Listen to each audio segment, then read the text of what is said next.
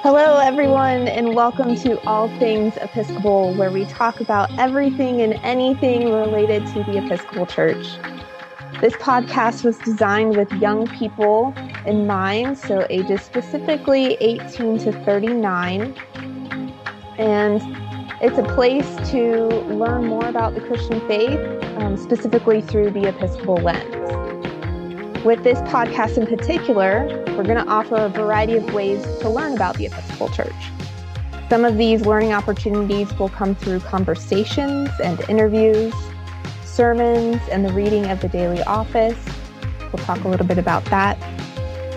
We also want you to know that while we love our clergy, we also cherish the ministry of the laity.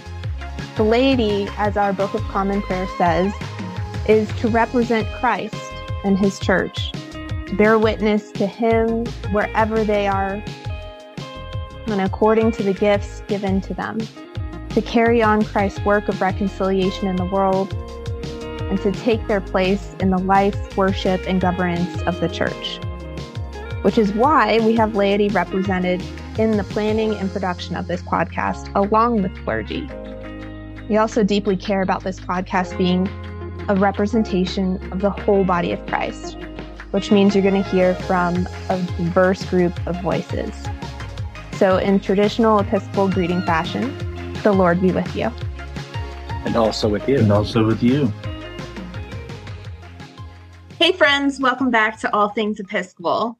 Today's episode is a very special one for a couple of our podcast hosts since we are talking about ecumenical work and partnerships. So, when we talk about ecumenical work, we are referring to the work being done with a diverse group of Christians. Um, this is different from interfaith or interreligious or even multi faith work, um, which engages people of different religious or non religious belief systems. We're going to have an episode about interfaith work at a later point, but we want to make that distinguish or distinction ahead of time. For Father David, this topic is particularly special because he serves as the ecumenical officer for the Diocese of West Missouri, and for Clare, this is particularly exciting because her background has been spent doing mostly ecumenical and interfaith work with high school students and college students. For Father David and Clare, this is one way they exercise their faith in the world. And today's guest on the podcast takes it a bit further because she does this on a daily basis as an Episcopal priest, serving, drumroll please, both an Episcopal church and a Lutheran congregation. For our listeners, we want to be clear when we say we are when we are referring to the Lutheran Church, we are referring to the Evangelical Lutheran Church in America, or more commonly known as the ELCA. Our guest today is the Reverend Anne Kyle. Her preferred pronouns are she, her. She is an Episcopal priest serving two congregations in West Central Missouri town of Sedalia. She was ordained to the diaconate in 2015 and to the priesthood in June of 2016. She has served Calvary Episcopal in Sedalia since Christmas of 2015. In September 2017, Mother Anne was called to join a shared ministry between Calvary Episcopal and Christ and Trinity ELCA Lutheran churches, both located in Sedalia. Mother Anne says the opportunity to enter into shared ministry is a blessing to both congregations and moving us forward in new and wonderful ways. So get comfy, y'all. This is going to be a full conversation about full communion. And I'm going to let Father David talk a little bit more about the history of full communion in the Episcopal Church and the ELCA. And Mother Anne will come in and talk about the practicalities of that. So, Father Great. David. Thanks, Clare. All right. So, to set the so that's the way deep background to to narrow the camera focus just a little bit. Um, ecumenical now just some people may not know what does that word mean ecumenism or ecumenical it basically it comes from the greek word for house or world And it basically has been a term that tries to refer to when the church is able to gather together as one body, which sadly we have not been able to do since, well, starting in 1054, when the Western Roman Catholic Church and the Eastern Orthodox churches basically excommunicated each other over a host of reasons that are not worth going into here. Um, that was exacerbated in the West in, in 1517 uh, with the Lutheran refer- with the Reformation, the Protestant Reformation, which um, I think most Christians would agree was probably at least somewhat necessary, if something that we wished had not happened. So, around the end of the 19th century, there began to be more discussions about how the Christian churches might begin to find their way back into becoming one house, right? One oikonomia, which is ecumenical, and how we and what what might that look like?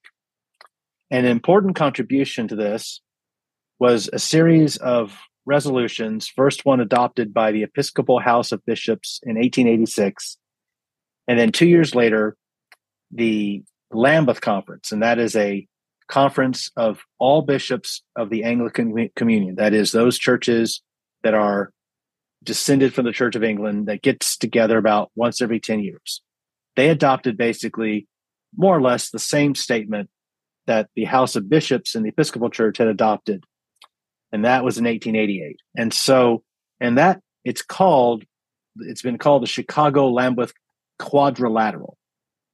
Quad meaning four, and basically it was where uh, the Anglican Communion set forth four basic principles that they would hope that all churches could eventually kind of come coalesce around as a means to a what was called a home reunion, a reuniting of the churches. Um, so those four conditions are first, the Holy Scriptures of the Old and New Testaments as containing all things necessary to salvation and as being the rule and ultimate standard of faith. And the second part of the quadrilateral, the Apostles' Creed as the baptismal symbol and the Nicene Creed as sufficient statement of the Christian faith. Then the third part of this quadrilateral would be the two sacraments ordained by Christ himself baptism and the supper of the Lord, or the Eucharist, ministered with unfailing use of Christ's words of institution and the elements ordained by him. That and that basically means where whenever a priest basically you know repeats the words that Christ used at the last supper, this is this you know this is the this is take this bread, this is my body for uh, the new covenant of reconciliation or this is this take this cup of wine. This is my blood. Do this for the remembrance of me. So those two sacraments would be a central part of any reunited Christian church. And then finally, the historic episcopate, locally adapted in the methods of its administration to the varying needs of the nations and peoples called of God into the unity of his church. Now, the historic episcopate, there, there's another term for that. You could call it the apostolic succession. And that is the, the idea that the, that the, the, the teaching authority of the church that first, that Jesus first gave to the 12 apostles, that that authority has been handed down through, through the generations, through the laying on of hands starting with the original 12 apostles and then continuing through their successors who have come to be called bishops. Okay.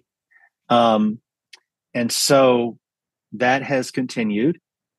And so Episcopalians and anybody who's part of the Anglican communion, we can say that every bishop in that communion can trace their ordinations as bishops all the way back to the first Archbishop of Canterbury, a, Benedictine monk named Augustine, who himself was made a bishop by Pope Gregory the Great, and he came to England in the year 597 AD, basically to re evangelize the island that had kind of that that had where basically, you know, if you remember some of your ancient history, the Roman Empire had left the island of Britain in around 400, and basically then you had had the Anglo Saxons who had come across from continental Europe.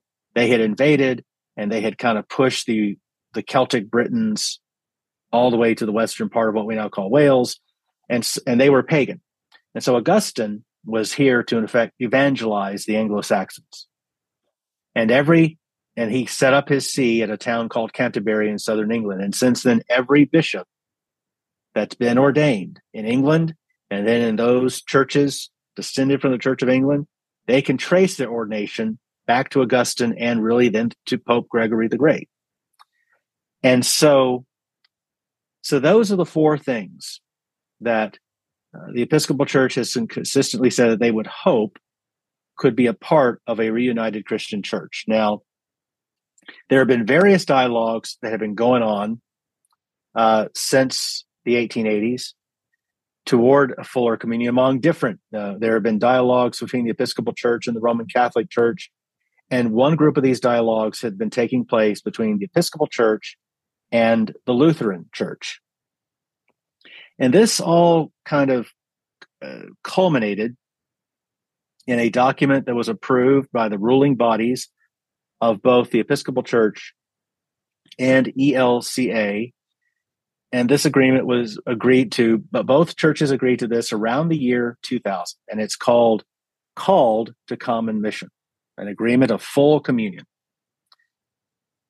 And I'm going to try to summarize it here. And Anne, I know you probably have your own familiarity with it. So if there are things that maybe I don't get quite right, feel free to, you know, correct me. But basically, the agreement is one in which we in the Episcopal Church and the Evangelical Lutheran Church in America we agree that our agreements on the basics of the faith, um, on the Holy Scriptures of the Old and New Testaments, the creeds as a sufficient statement of Christian faith, the two sacraments ordained by Christ Himself, the baptism and the Eucharist, that we have enough of an agreement about those about those basic understandings that we could form uh, basically not not so much a, a new church where everything is completely merged together, but a common understanding that we share enough of an understanding that under under you know that when that when it's necessary and when it's agreed to, you can actually have shared ministry between the ELCA and the Episcopal Church. Okay, and so that now the, the one and this is where it, the one possible sticking point was over the question of the historic episcopate. Um, you know, as I said, the, Epis- the Episcopal Church, we we can kind of say that we're a part of that. Uh, the bishops, then there are bishops in the, in ELCA, but um, for historical reasons, they were not part of that visible chain of the laying on of hands that I spoke of earlier. But we understood that in fact they are bishops, that they they exercise the ministry of oversight, and that that has been gone back to the New Testament. Then there in our agreement on the Eucharist was enough that we could say we accept Lutheran bishops as bishops. And then the Lutherans very graciously agreed that out of episcopal reverence for that historic, that visible chain of the laying on of hands, uh, they've agreed that wherever that when new bishops are consecrated in ELCA, that there will be um, at least three bishops present to lay hands on that Lutheran bishop who can say that they are part of that succession, that visible historic succession. And so, and and so this agreement makes possible what what Mother Anne is now doing, where she is both the rector of an Episcopal church and also the pastor of a, a Lutheran church all at once. Okay, and so now having given all the long history, uh, let, us kind of talk more about that specifically. So, Anne, why don't why don't you first of all just say where you're coming from and talk a little bit about, about how you came to this you know it's kind of a special calling it may be that hopefully there'll come a day where it's not so unique but mm-hmm. for now it is still kind of a unique thing so why don't you kind of talk about how you came to this unique calling I would love to do that. And David, thank you for giving such a wonderful history. You were you were um, ticking off a lot of things that I try to remember, and that uh, sometimes I have to look up. Um, so this has been tried in other dioceses and in other communities in our diocese. When I was still in seminary, um, the pastor at Blue Ridge Trinity ELCA Church in Raytown um, came into a shared ministry with um, St. Matthew's Raytown, and he was um, serving both of the churches. And so I looked to that's the Reverend um. Oh, my stars and garters! Orrin's name just flew out of my head. Um, fabulous guy. Um, his well, I know his nickname. His nickname is Pastor Father, and my nickname is Mother Pastor. Um, that's Chaz Marks, as you might not be surprised to learn. But he gave me a, Orrin Cummings. Orrin Cummings gave me a lot of um, um, a lot of information to kind of help me get started. So it was already being done successfully in this diocese. In the Central States Synod, which covers all of Kansas and Missouri, this is being done in a lot of other places, especially in Kansas. Um, our ELCA siblings are in communion partnership with um, Presbyterian Church, with the Methodist Church, and with others. So the Episcopal Church is just one. So there are some um, uh, Methodist and Lutheran path, um, partnerships and some um, Presbyterian and Lutheran partnerships happening in Kansas right now.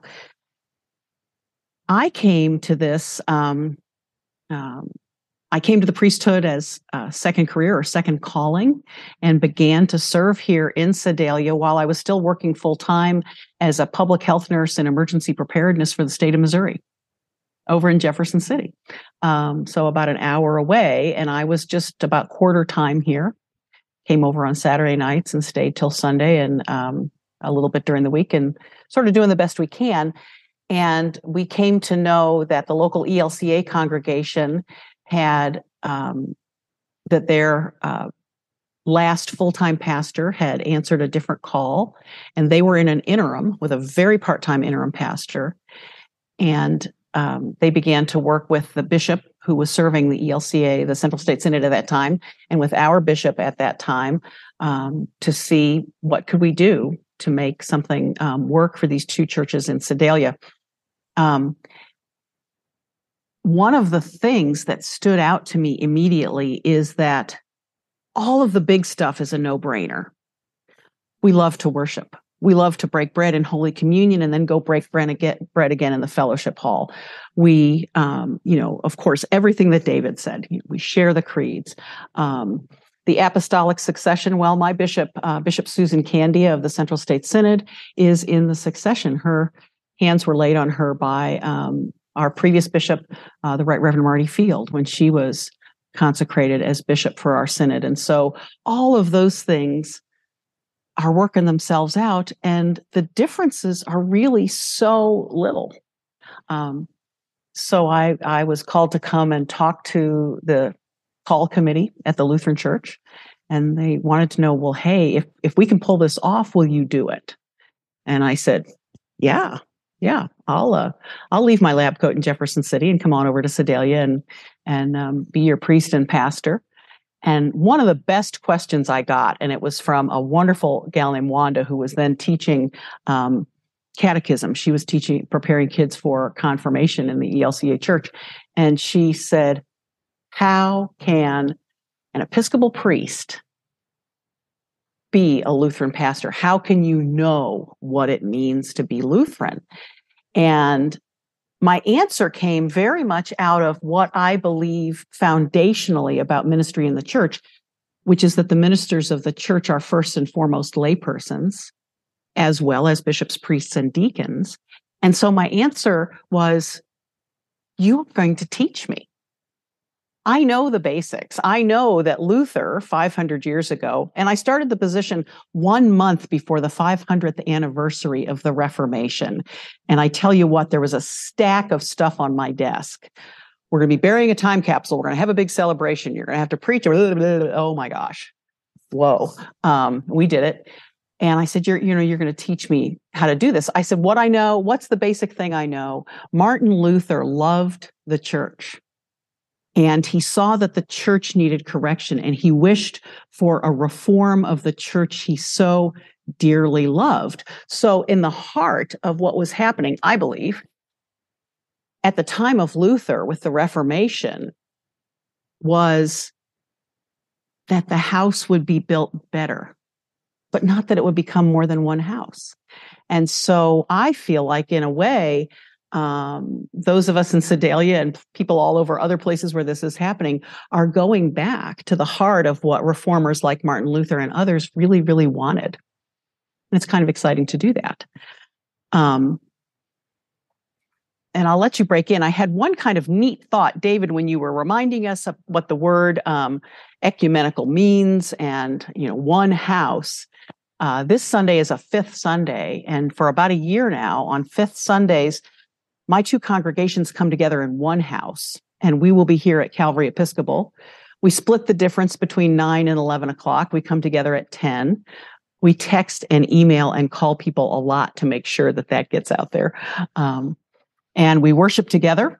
If we're at the Episcopal Church, we worship in the Episcopal Church liturgy and style. And if we're at the Lutheran Church, we use the Lutheran Church liturgy and style. And uh, this is a huge celebration this week. It's a celebration of music. I have musicians from both churches and a big for us uh, combined choir. And we always eat. You have to, you break bread at that altar and then you got to go downstairs and break bread again. So um, we're going to do a bunch of one house stuff this week. Wow, that's great. So just to be clear, the, the, the differences, and you can confirm this as my understanding, that uh, when it comes to worship, the structure is basically the same. I mean, the wording is different here and there, but it's basically the same thing. We, we, we hear, you hear the word of God, mm-hmm. you pray, and then you celebrate communion. Yep. And, and both, and both the Episcopal Church and the Evangelical Lutheran Church in America understand that Holy Communion is a sacrament in which Christ is fully present to us um, through the means of bread and wine, mm-hmm. right? Yes. And so, yes. yeah, so so there you go. We're basically doing the same. We are doing the same thing. Yeah. Uh, the differences are always going to be, and I guess there is every each. You know, you're right about the history, right? Luther did not. He wanted to mm-hmm. reform mm-hmm. the church. He did not want to cause a break. That happened for uh, various reasons, you know, mm-hmm. a lot of things just got out of hand. okay. Um, and so now that said, since then, right, that was five, as you just point out, was 500 years ago. Uh, things happen in 500 years. And so different, and, and, and so one thing is the, the church, you know, and even the Episcopal Church, we always say, you know, we hold that all anyone who's baptized in the name of the Father, Son, Holy Spirit is considered to be a member of Christ, one holy Catholic and Apostolic Church. And the different institutions, the Episcopal Church, the Evangelical Lutheran Church in America, the Roman Catholic Church, we are all part of that church.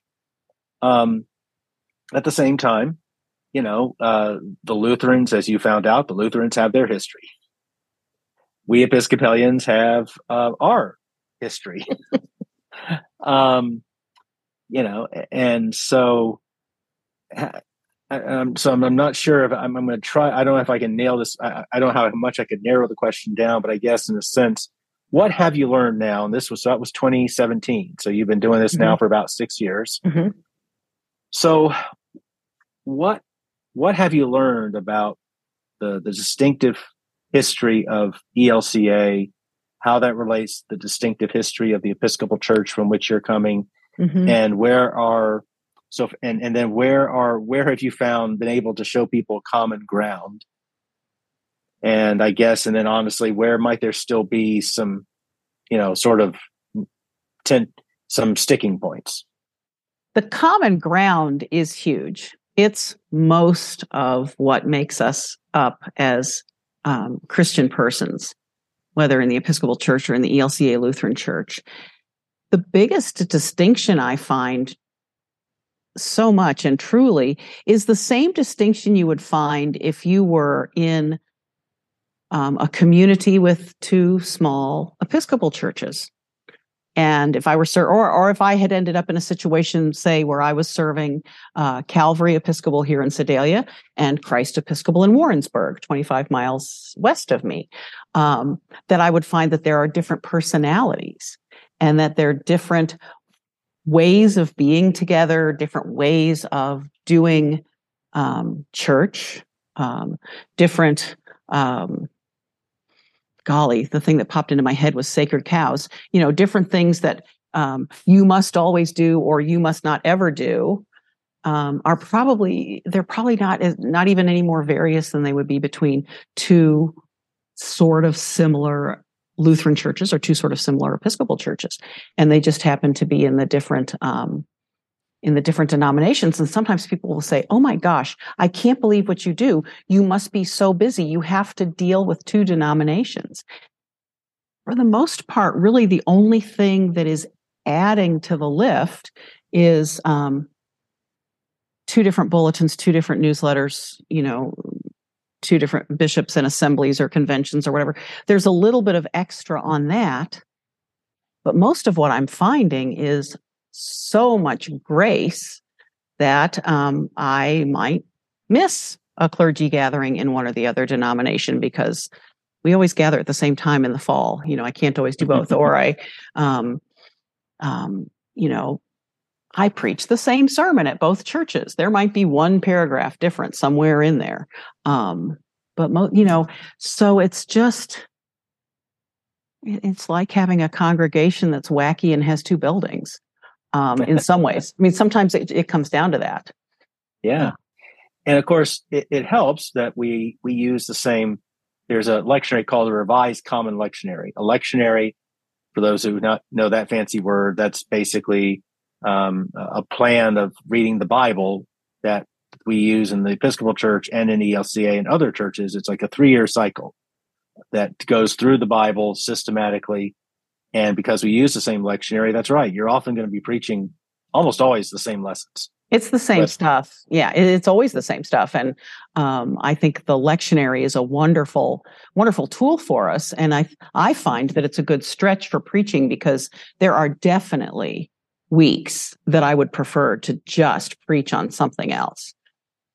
But there we are. You know, we get what we yeah. get, and and we deal with it the best we can. Um, it's uh, there was something that very important happened in both of these congregations, and I've seen it in other congregations as well, that I think was vital to the success that we've seen.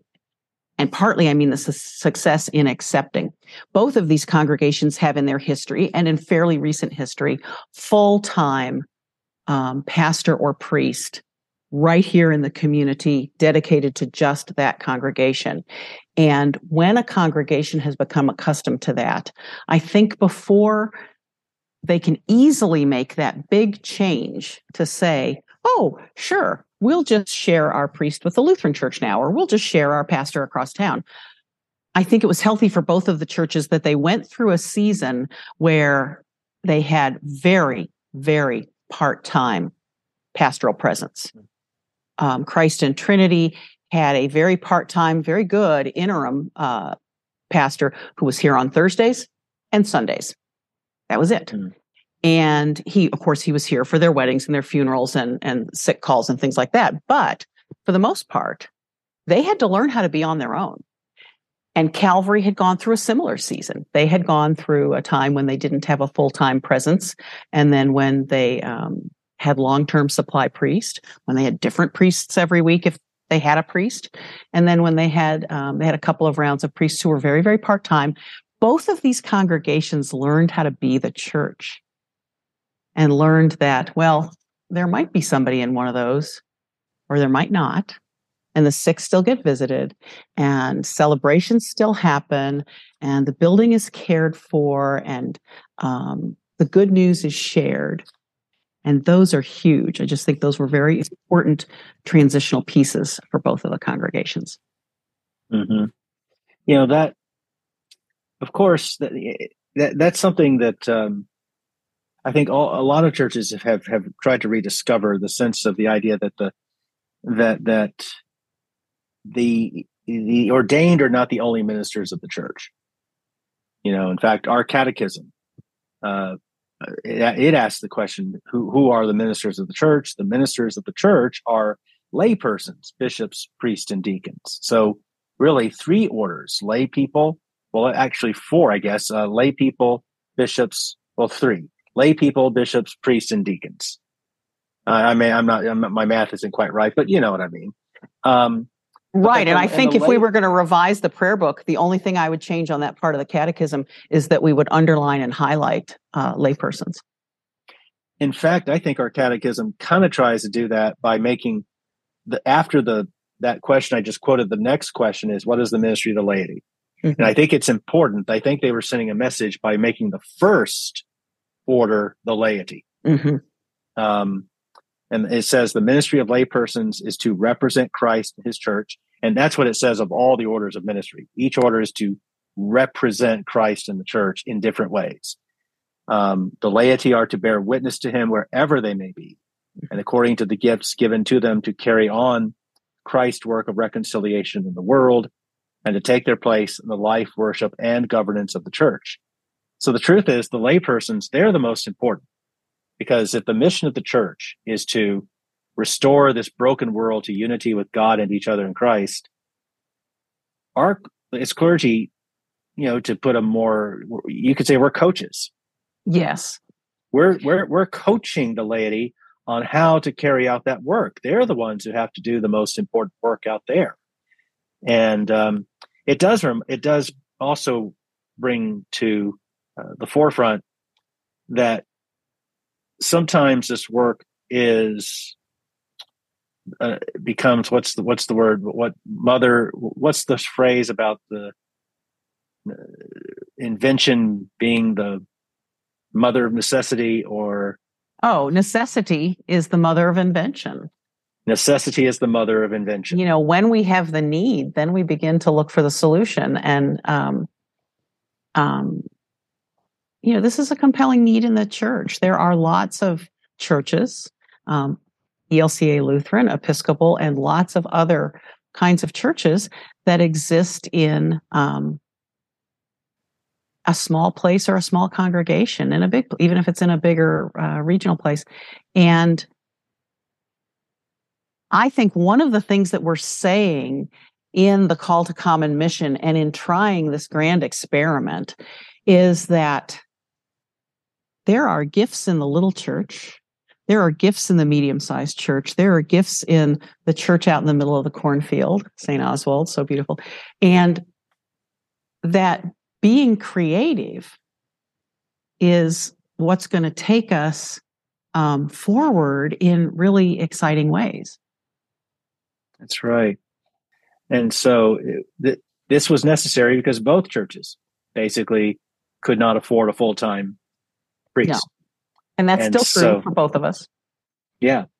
And, and so it became necessary to find ways to increase the the important, you know, there was still a need for ordained leadership. There are still things that basically you do need someone set apart or ordained, you know, to, to do to help the church grow. And um and so yeah.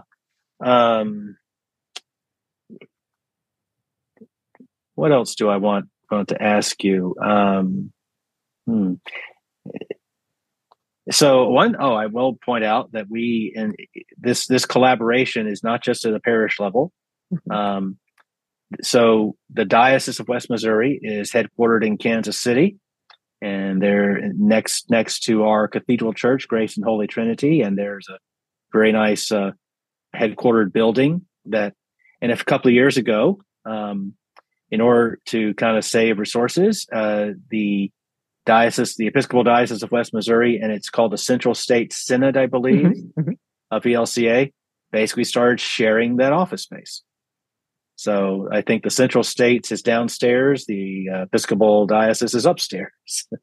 It cut and, their uh, their rental costs and other overhead by more than half, and mm-hmm. it added a um, um, very useful uh, bit of income to our budget in the Episcopal Church. And so it's been a win win. It's really great. Mm. And I can see both my bishops in one place.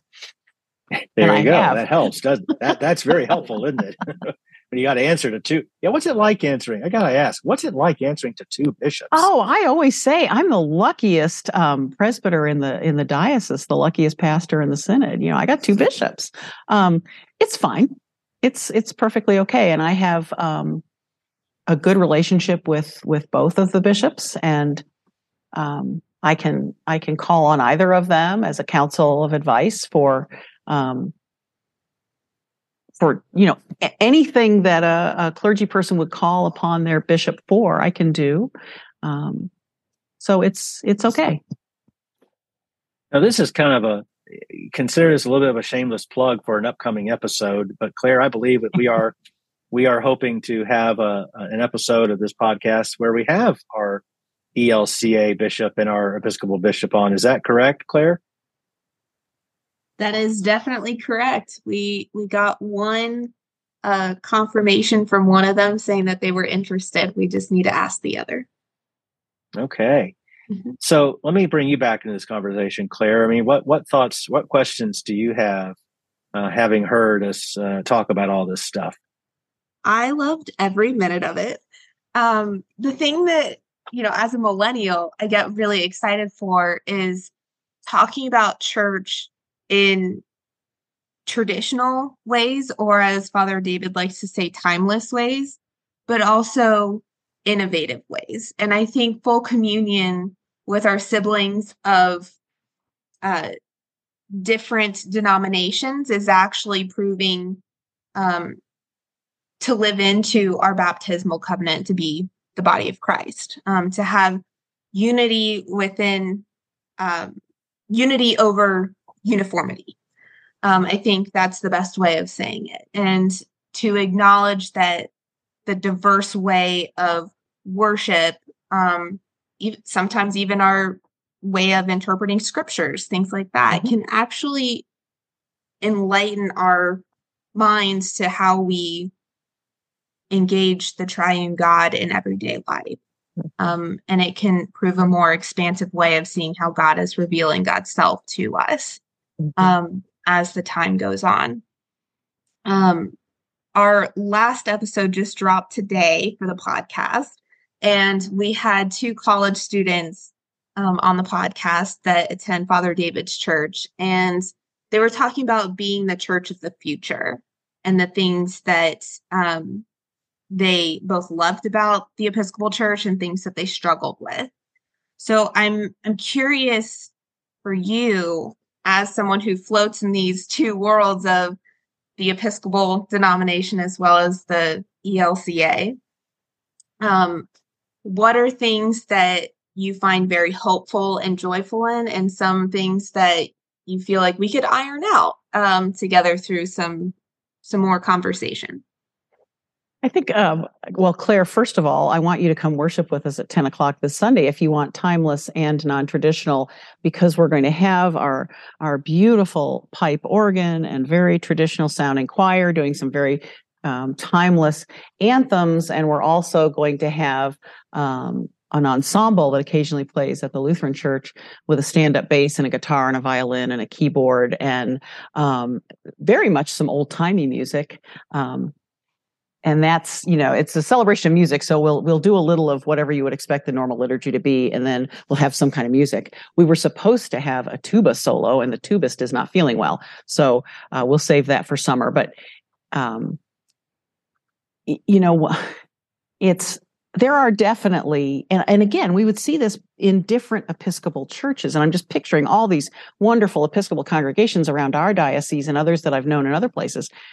There are going to be differences of of theology and different approaches to scripture i mean you can tune in and see what father david has to say on sunday and what father colin has to say on sunday and what i have to say on sunday and you know you're going to see and hear um, different things. And um, I think that how we approach scripture, how we imagine God to be revealing God's self to us comes forward, whether it's out of the pulpit or out of um, that that walking, living, breathing, hands and feet of God uh, gospel, differently in different contexts and with different groups of people.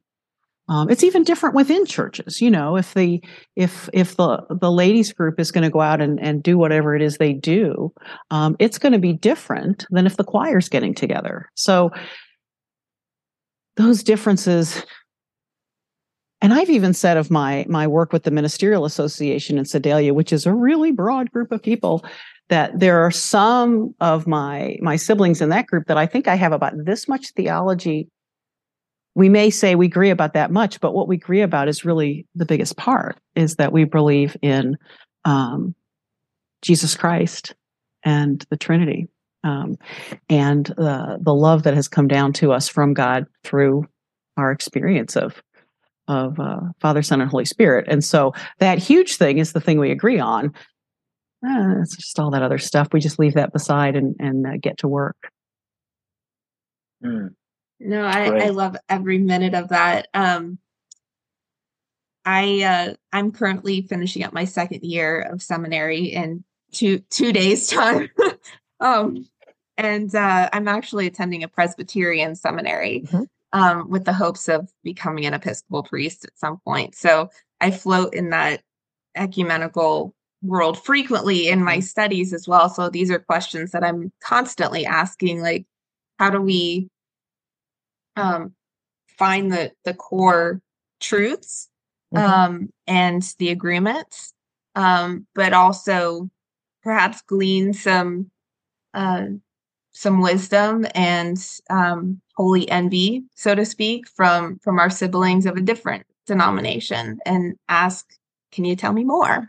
and and remain curious because I think you know going back to um, one of the great sacraments, baptism, uh, one of my favorite lines in our baptismal covenant, um, or sorry, not the covenant itself, but the liturgy, is um, give them inquiring and discerning hearts. Um, that's that's one of my favorite parts because it it forces us to stay active in our faith, um, to always be questioning where God is and where God is calling us to be. Um, as individuals, as communities, as congregations. So, um, I have one question for you. Okay. And um, it has to do with the broad church, low church, high church. Um, and I, I'm constantly asking this question of um, what style of of worship, so to speak, does your Episcopal congregation have, and how does that meet with the ELCA? Because even amongst the co co-hosts of this podcast, I think we have some differences in in how the style of worship we engage in is high church, low church, broad church. so I will say that I'm broad church. And if my very, very dear friend, Father Charles Everson, hears that, he will say, No, you aren't. You're snake belly low, Mother Anne, and I love you. Um, I'm probably the the the most low church of of the three of us on um, on here right now. I'm just guessing. I'm not as sure with with Colin, but um, fairly broad. And I started laughing when you asked this question.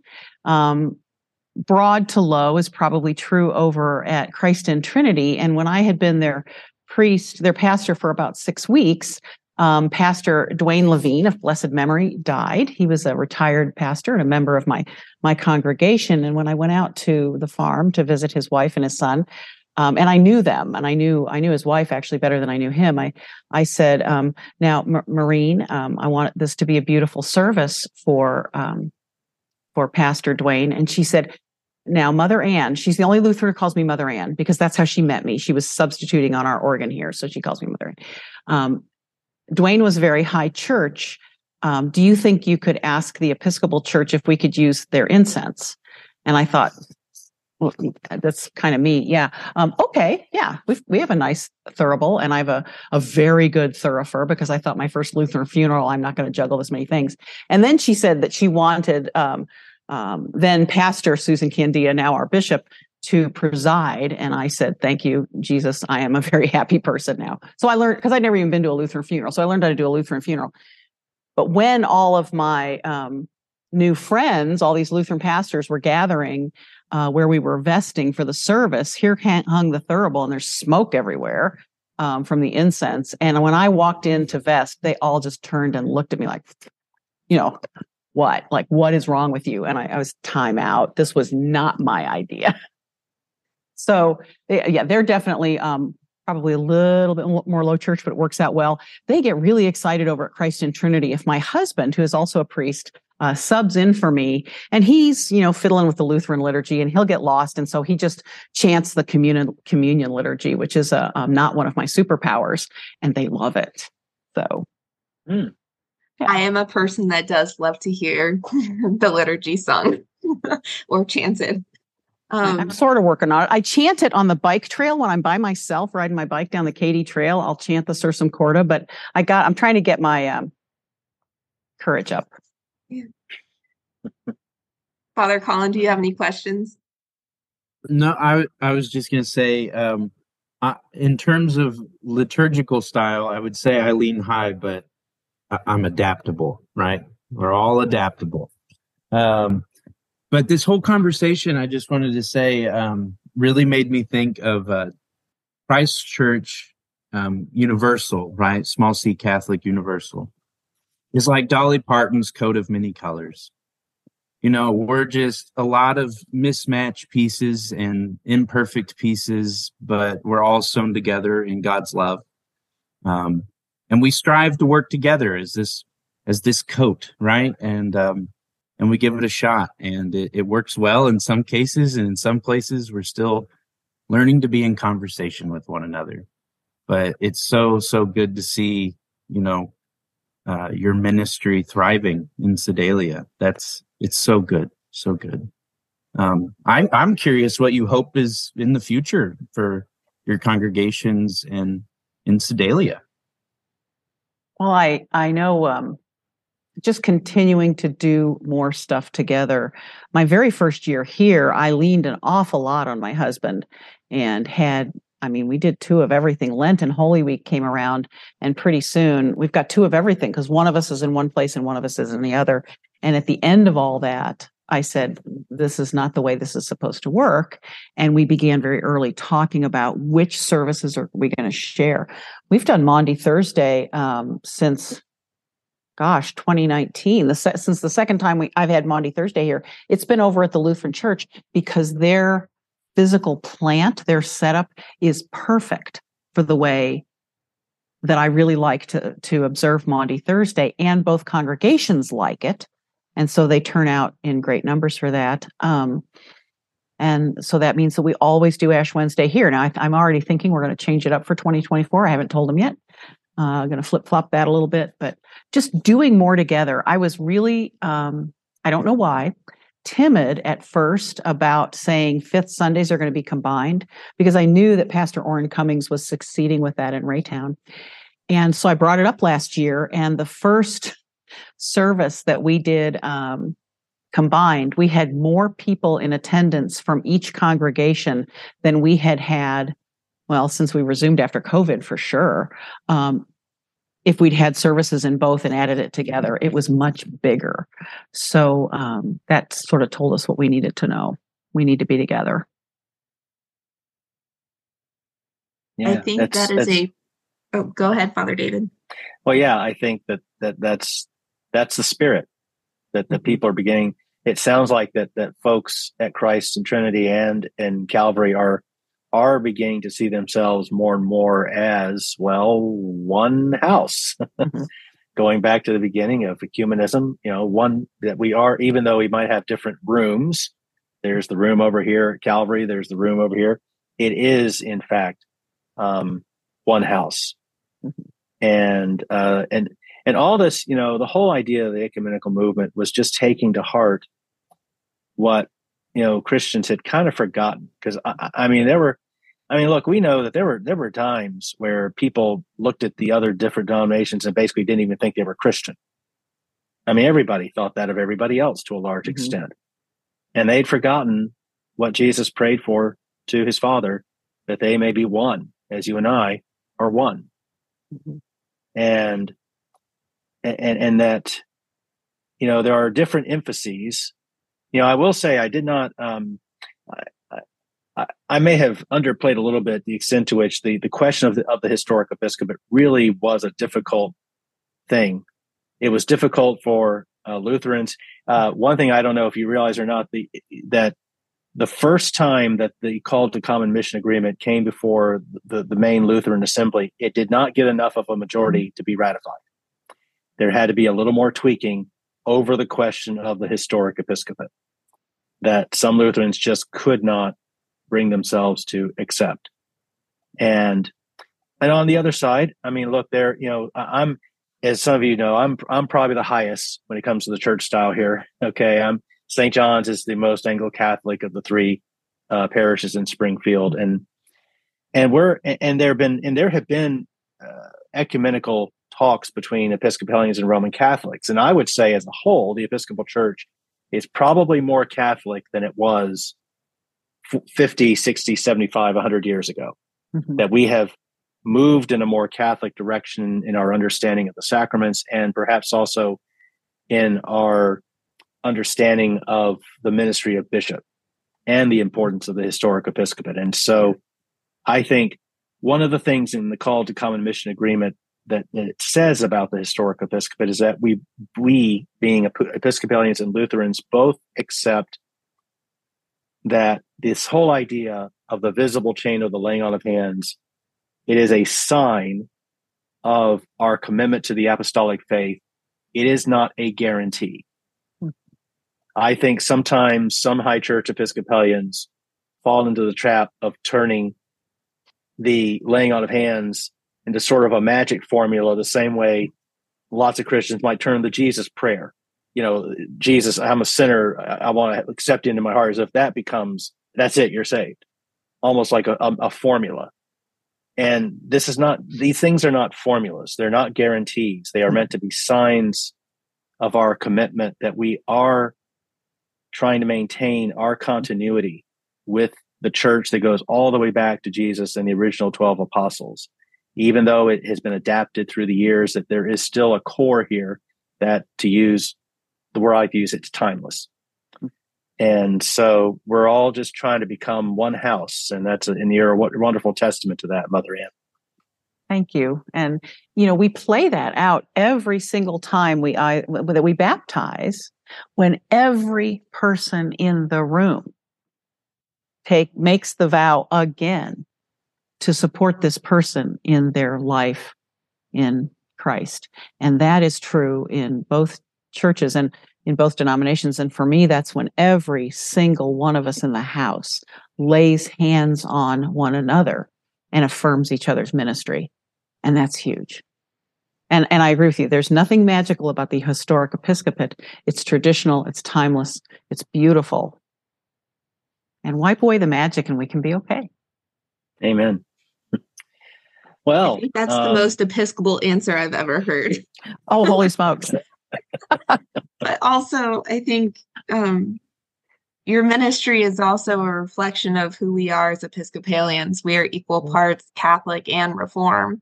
Mm-hmm. And, you know, absolutely to, to, say it in Spanish, ¿por qué no los dos? Why not both? Um, yes. which which is very fitting for us. So, Mother Anne, I thank you so much for sharing your stories, your time, wisdom about being in full communion and the practicalities of it Father David. Thank you so much for the history and the backgrounds. And um, we'll talk to y'all next time, folks. Thanks for having me. Thank you. Hey, friends. Thanks for listening. Please like and subscribe and leave a review wherever you listen to podcasts. To learn more about all things Episcopal, visit campusministry.dio west mo.org backslash all things Episcopal. All Things Episcopal podcast is a production of the Diocese of West Missouri in association with Resonant Media. The Lord be with you all.